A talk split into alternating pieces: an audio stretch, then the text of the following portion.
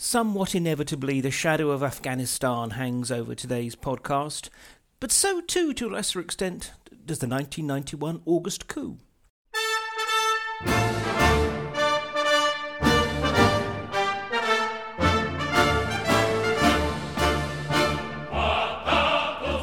Hello, I'm Mark Galeotti, and welcome to my view of Russia in Moscow's shadows. This podcast, of varying length, frequency, and format, yet always reassuringly low production values, is supported by generous and perspicacious patrons who also receive extra perks and bonuses appropriate to their tier. If you'd like to join them, just head on to patreon.com slash in Moscow shadows. But now, on with today's programme. So let me start by talking a bit about how the Russians perceive what's going on in Afghanistan and particularly the implications of the Taliban's takeover. Look, as of course the habitual, even professional pundits whose shtick is to try and find some out of context quote from a particularly toxic or outspoken Russian talking head, to in order to kind of prove that ah Putin is smiling after anything even mildly negative for the West. Well, it's not all about Washington. And although, yes, of course, there are going to be many in Russia who have and are continuing to enjoy the discomfiture of the self proclaimed last sort of superpower, finding itself unable, after all, to accomplish what the Soviet Union had also failed to do. You know, look, that's inevitable. There's going to be a certain amount of Schadenfreude. But more than that, there's actually concern. Because actually, if you look particularly at what's going on, Russian television, Russian media, um, actually, there's quite a sober assessment of the current situation and a cautious one about what the Taliban means. Because after all, this is in Russia's strategic neighborhood. I mean, one of the areas whereby they are actually really quite peeved with the Americans is precisely this sense that once again the United States comes in, messes up a situation, and then just simply disappears off to its side of the world, leaving us to deal with the long term consequences. And really, this revolves above all around what one could depressingly not so tongue in cheek describe as Afghanistan's traditional three exports terror, refugees, and opium.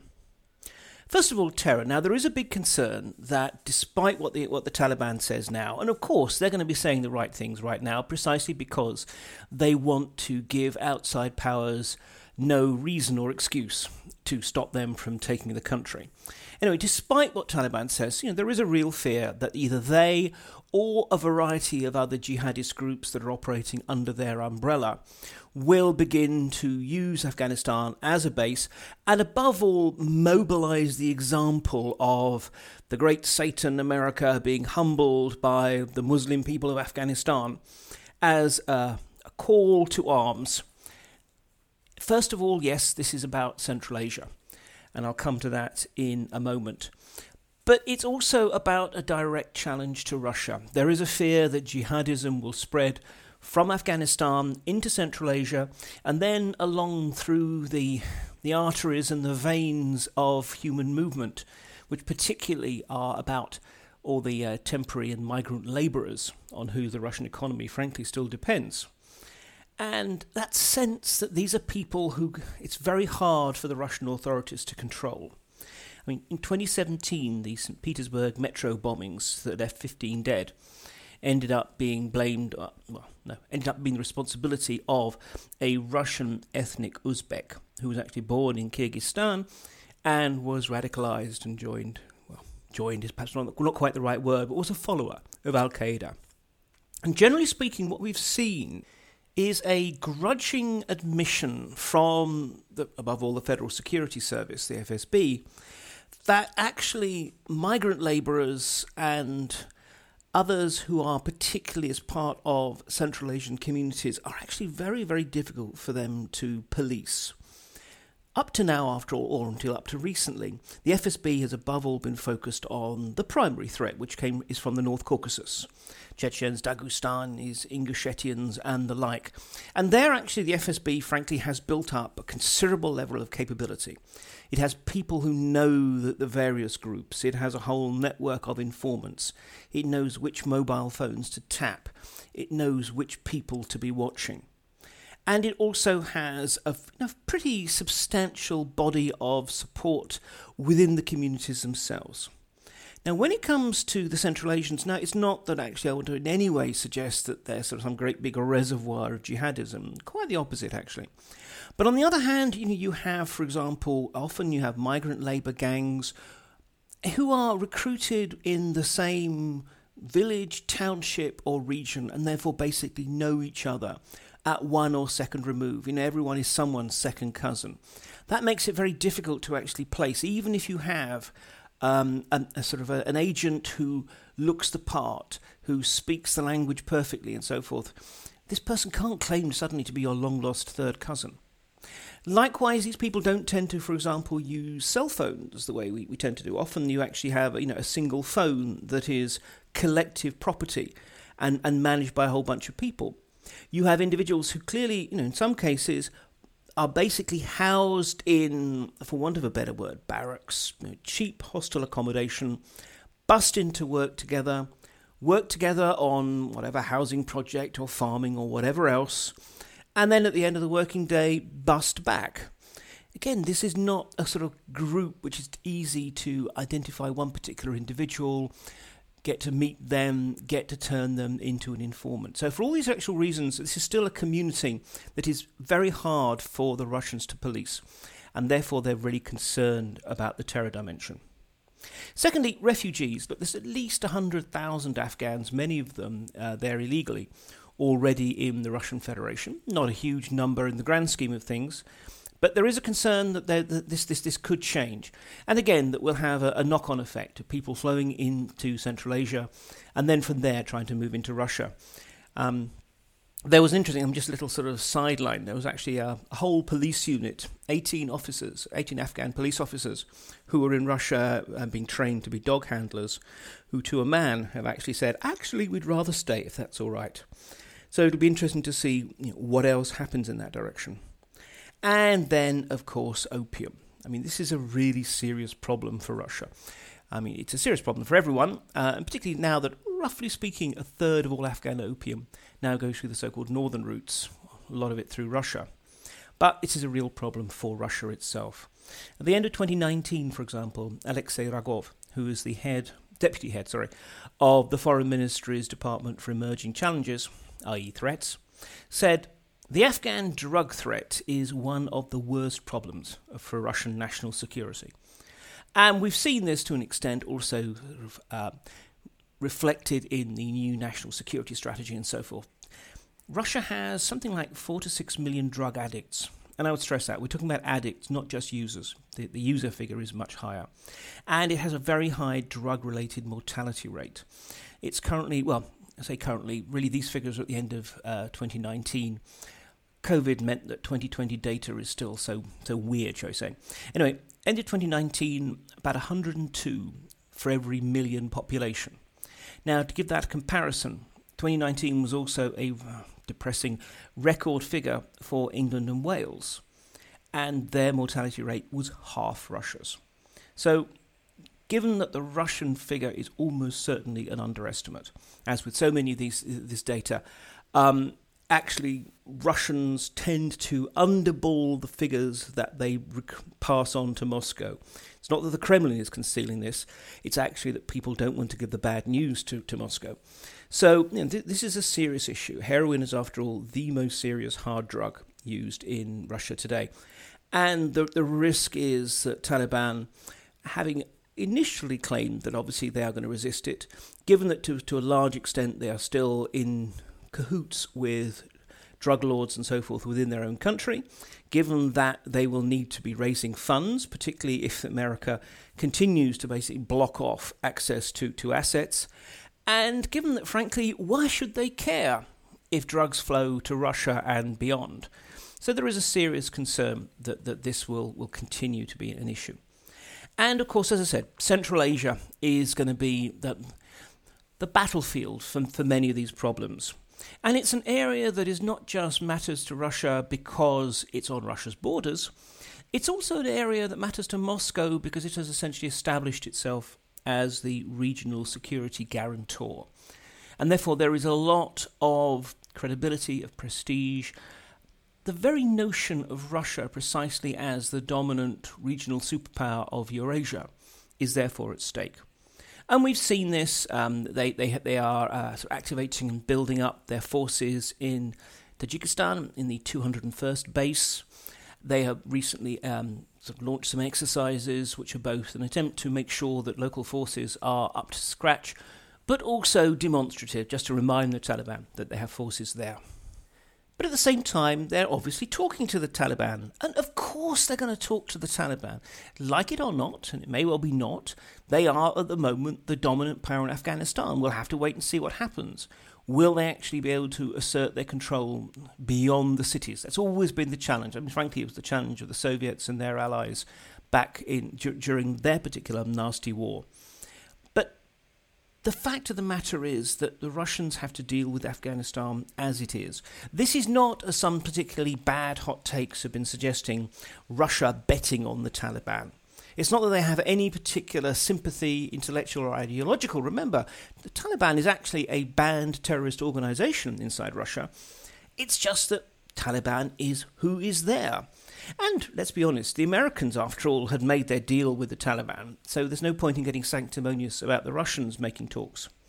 Indeed, if anything, actually, there is an interesting, and I would say very much a fringe, but nonetheless present perspective from some, particularly on the more sort of nationalist end of Russian opinion. People like uh, Franz Klintsevich, the sort of former uh, politician who is also the head of the Union of Afghan War Veterans, which has a clear resonance, who actually think that it's the United States that is behind the Taliban.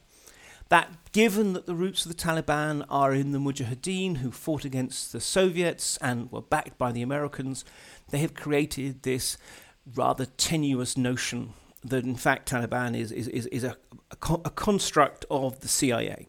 Now, again, I don't really don't want to overplay that. This is not in any way mainstream view. But nonetheless, it, it emphasizes that we shouldn't think that, that the Russians are close to and delighted by the Taliban. Instead, well, this is a, a mess that the Ministry of Foreign Affairs, MID, is having to deal with. And it's interesting that, that they are very much in charge there has been this steady diminution in the power of the, the foreign ministry and, and, its diplomats really since 2014. And so many of the, the key theatres of current conflict are now actually the responsibility of other agencies. You know, basically, Syria is a, Ministry of Defence um, territory. If anything, it's Rosneft, the oil company, that is really shaping policy towards Venezuela, for example. You know, and, and there's other patterns elsewhere. Security Council Secretary Patrushev being still a key figure in shaping Balkan policy. And in all of these cases, what happens is really the foreign ministry just has to take, if not direct orders, but basically take its lead from these others and, well, clear up the mess, really. Not so in Afghanistan. Now, in part, this is because it's not really an area that anyone else wants to be responsible for. Secondly, it's because this is not an area. I mean, for example, there is no military deployment or whatever, so why, why would the defence ministry want, want to be there? But it also reflects actual real skills and talents within the foreign ministry. People such as the uh, presidential representative there, Kabulov, um, who, who really does have a very strong reputation um, in part, I suppose, shaped by his name. But anyway, a, a strong reputation as being a very experienced and capable Afghan hand. Now, the reason why I stress this is because it matters which agency has notional charge. Yes, of course, big policy is going to be decided by the Kremlin, it's going to be decided by Putin and those close to him. But nonetheless, the, the range of options that are presented to them, the way the risks and the benefits are framed, all of that will very much shape how the Kremlin makes its decisions. And on all the issues that the Kremlin isn't able or willing or bothered to actually decide, well, that is in the hands of precisely the, the bureaucrats, the officials, the, the policy entrepreneurs in question. So when the diplomats are in charge, First of all, we obviously tend to get much more of an emphasis on talk rather than action. So, you know, it'd be more about negotiations rather than do we need to assassinate someone. Secondly, in this context, because policy is handled through departments, in this case it's the second Asian department of the Foreign Ministry, it will be seen in a much more regional perspective. So instead of it just being about Afghanistan, it will be about Afghanistan as a piece in the particular jigsaw, which will include Pakistan, it'll include Central Asia, and so forth. So, what we're probably going to see is again an attempt to try and frame this in much more multinational terms. And it's quite interesting. From the first, the Russians have been making clear that, for example, they're not going to be officially recognizing the Taliban as the Afghan government themselves. They will want to be doing it in the context of an international um, decision. So you know there there is there is a degree of multilateralism that we don't tend to see when other agencies get involved, which again is actually I would suggest quite an encouraging venture. We shall have to see. What though ultimately does Moscow want from this? Well, more than anything else, it desperately wants Afghanistan to be as least, least a problem for it as possible. It really is, in my opinion, that negative. Again, it is not that they encouraged Afghanistan because they wanted to humble America. Sorry, they, they encouraged the Taliban because they wanted to humble America or similar. No, actually, in many ways, they were relatively comfortable at this, you know, in recent years with the Western presence there, because precisely it actually did keep the lid on what otherwise would could be a very volatile situation. Well, the lid is now well and truly off. So what they are looking for is someone else who can, if I can continue my, my rather threadbare metaphor, put the lid back on. They need someone with whom to deal. Someone who is, first of all, from their point of view, reasonable. Reasonable does not have to mean nice. It just simply means that they can actually make a deal with them. Secondly, someone who can be consistent.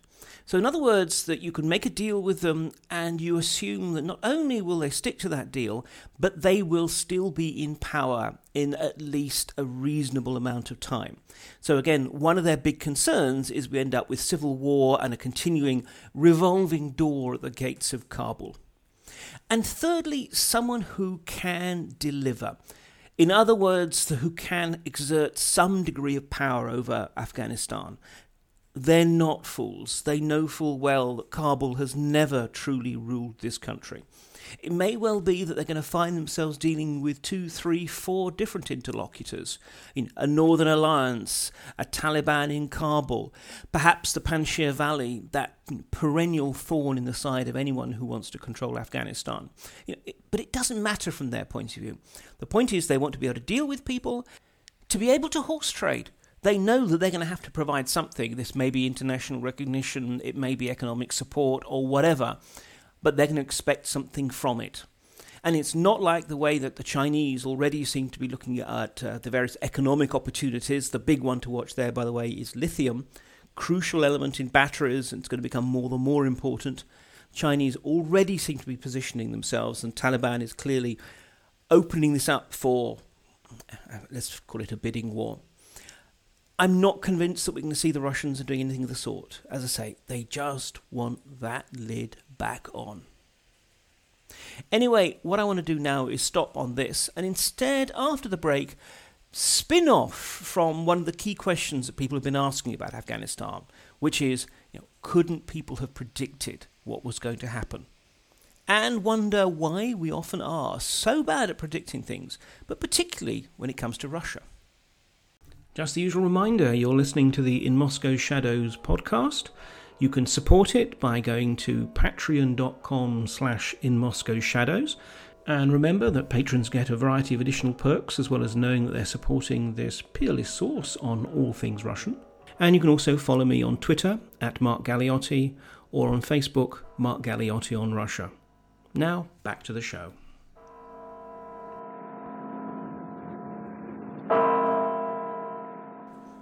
One of the already emerging debates about the debacle in Afghanistan, and it was a debacle, is the notion that, well, no one could have predicted that the Afghan forces would have evaporated so quickly and that the Taliban would move so quickly as to take Kabul. Well, okay, maybe it's true. Though I must admit that you know, there, there have been people who are saying, I mean, even if they weren't having exactly the same timeline, but certainly that the American official predictions of how long the regime would, would survive were rather uh, overgenerous.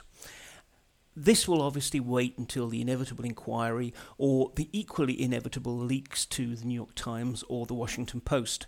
But I'd be very, very surprised if there weren't some internal reports coming from within the intelligence community or the military or State Department or wherever else that actually did warn that this was, was a serious possibility.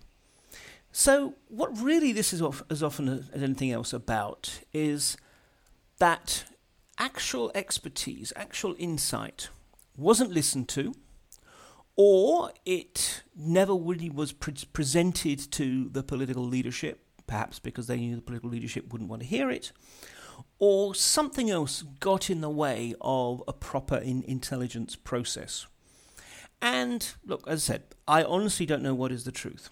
But it's I just found it interesting because this came comes at the same time as we have the 30th anniversary of the August coup.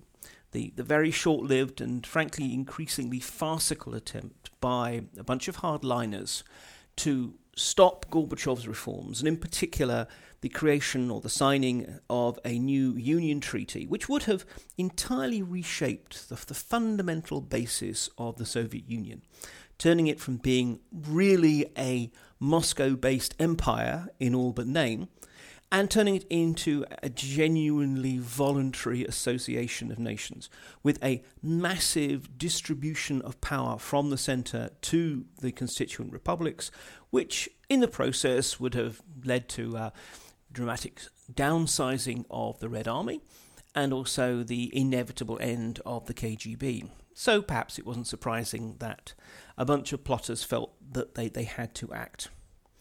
Now, in the uh, sort of ensuing and, and, more more recent punditry about it, one of the particular sort of lines that has emerged is precisely that, that no one had predicted this. Well, look, I was actually in Moscow until just a, a, couple of days before the August coup. Something that still to this day bugs me. Um, I, you know, I hesitate to, to be too light-hearted about the fate of an entire nation, but there's a part of me that thinks, Russia, you owe me a coup. And the thing that struck me was when I was there, and look, I, I was just a sort of runny nosed little um, PhD student, no one of any great importance or connections. But it, it seemed to be that everybody was talking about the possibility of a coup. Westerners in embassies and Russians on the streets. The interesting thing, though, was certainly within the Western community, there was a, a, consensus that had emerged, which was that yes, there could well be a coup, but that it would not until the middle of winter. Which is, is reasonable. Um, the sense was that that's when the economic dislocations, particularly issues with uh, miners' strikes leading to um, power cuts, which you know, power cuts mean a hell of a lot when you're in, in the middle of a Russian winter particularly given the degree to which houses are heated by centralized steam heating systems. If those close down, things get bad very, very quickly. So there, there was a sense that yes, it could it could happen. May, some people actually said it probably would happen, but pretty much everyone thought it wouldn't be yet. And this meant that, of course, everyone was wrong footed. The opposition in Russia was wrong footed. I mean, Yeltsin was not arrested, which was one of the biggest mistakes of the coup plotters. But it wasn't because he he was clever and, and he was staying out of the way. It's just that they, they didn't think he was important enough at first. But also, the West was totally wrong footed. You know, there, there were these stories of precisely in intelligence agencies finding themselves having to watch CNN for the latest. And so this raises that question of why do we so often get caught out? What is it that, that means that time and time again, whether it's Navalny being poisoned or Crimea being invaded, Russia catches us out. Well, a lot of this is the, the usual reasons of generally speaking why actually a lot of intelligence and prediction, frankly, is much less of a science, much more of an art, and frankly, an abstract art at that. there is our, the question of our own cognitive biases. That you know, there are some things that we don't want to believe. We we become invested, and often what we become invested in is past patterns. Um, and therefore, when, when, when data comes along, we either ignore it or we reinterpret it in ways that actually suit us.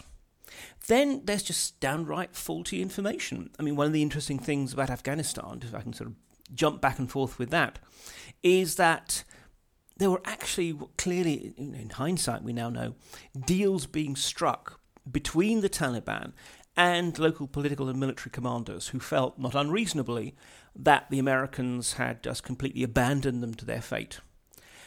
And therefore, we didn't know what was going on. We didn't realize this was happening, especially because these conversations were taking place face to face. They were not taking place on cell phones or on internet chat, all the kind of technological panoply, the chatter that we have got quite good in the West at, at, at tracking.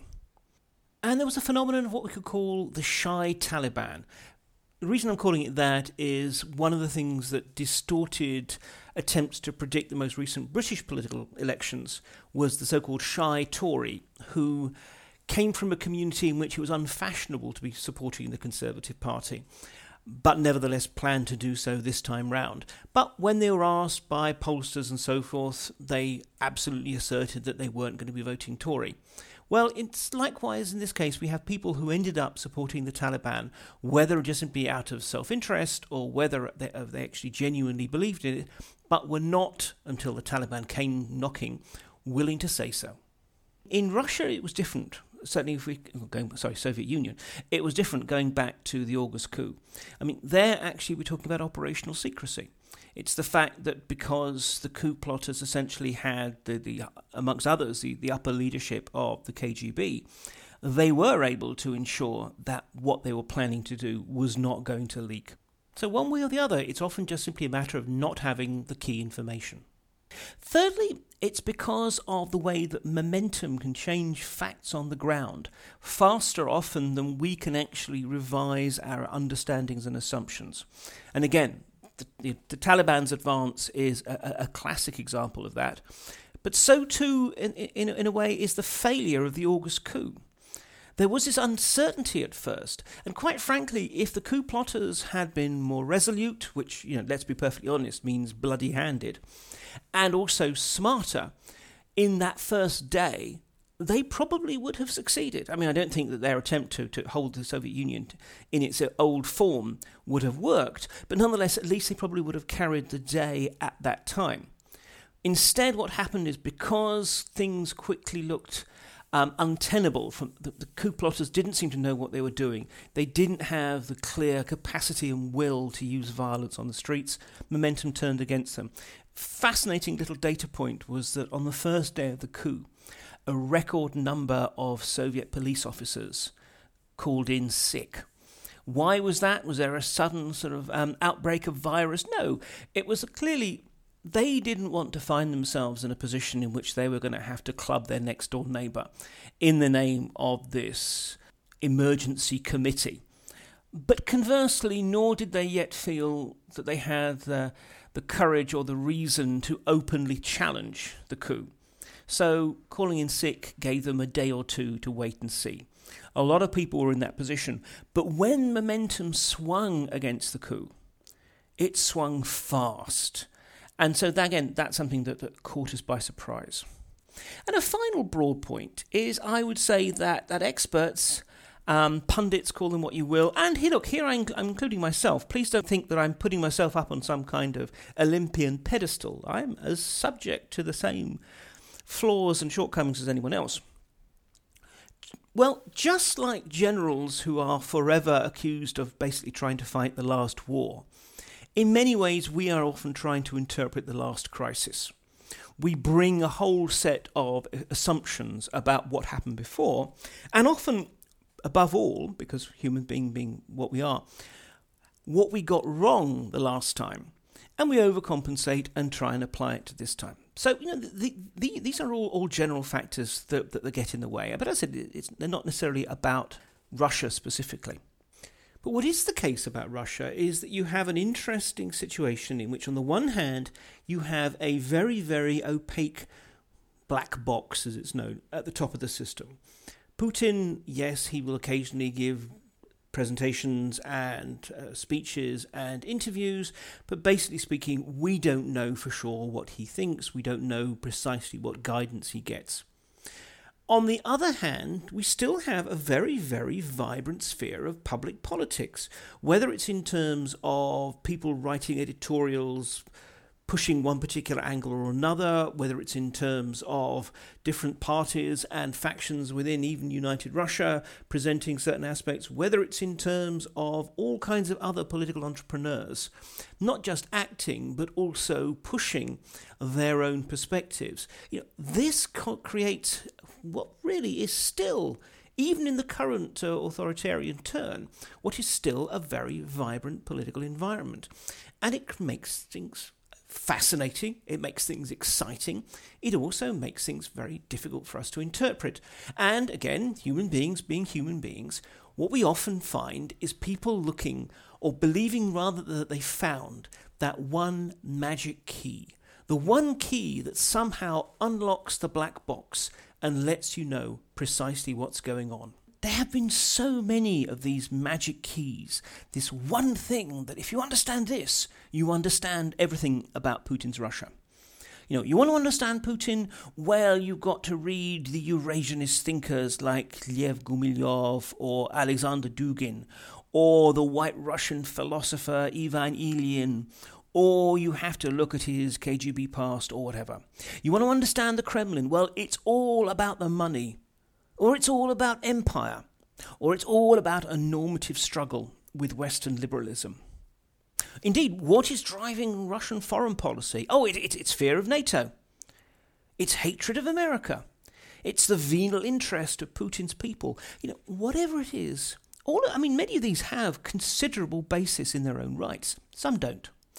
But the point is that rather than thinking that this sort of whole puzzle is a really is, is a simple one. Essentially, it's a jigsaw, and that there is a picture there, and it's a static picture, and you you know you just have to make sure that you've got all the all the corners and things, and you will be able to work it out. Well, actually, it's complex, it's dynamic. It's a Rubik's cube, not a jigsaw, and it's a pain in the backside Rubik's cube that, when you're not looking, swaps faces without you being aware of it. Now, why am I going on and haranguing you about this? Well, really, it's because I think both what we've seen in Afghanistan and what we saw in 1991 during the August coup, both I think are depressing but necessary reminders that I think when we're trying to predict what happens in any system, we need to be thinking, first of all, about a range of possibilities rather than the one thing that's going to happen. Some of those possibilities are more likely, some of them less, but let's just be aware of this of the fan of different options. Secondly, it's worth thinking more directly about decision points. What are the particular moments which might well decide which way the country is going? So, again, instead of thinking of it as, as some kind of simple straight line, we can think of it as a decision tree. Putin may, for example, have been thoroughly determined to take Crimea, but if, let's say, the Ukrainian forces on the peninsula had very quickly and decisively turned to military action to try and push back the, the little green men that were fanning out ac- across the area, well, maybe we would have seen a rather different format, shall we say, emerging for quite what they would have done. Things change the situation on the ground. Plans are not always static. And I think this is especially true of domestic politics. This is actually still, I would suggest, a politically dynamic environment. There's a recent uh, RAND report on Russian grand strategy. I'm always a little bit uncomfortable about the notion of grand strategy. It makes things sound a little bit too sort of deliberate and planned and such like. But nonetheless, it, it actually is, is, is a very sound report. And one of the key points it makes is look, actually, the Russians essentially mean what they say they very clearly signal what their intentions are. They don't have secret plans and agendas, whether it's taking over the world or rebuilding the Soviet Union or, or anything like that. Well, that, that, that's true enough, and that, that is actually sort of, I think, the case in, in most uh, nations, most, most peoples, or whatever. But nonetheless, within that, how that strategy is operationalized, what that actually means on the ground, is often very, very much in play. And although, yes, this is an authoritarian regime, it is not a one man dictatorship. There's a lot of different actors at work.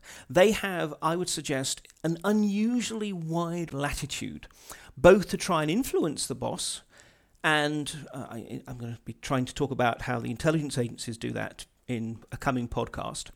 But so not only try and influence the boss, but also to do their own thing on their own account. There's still a huge amount of flexibility.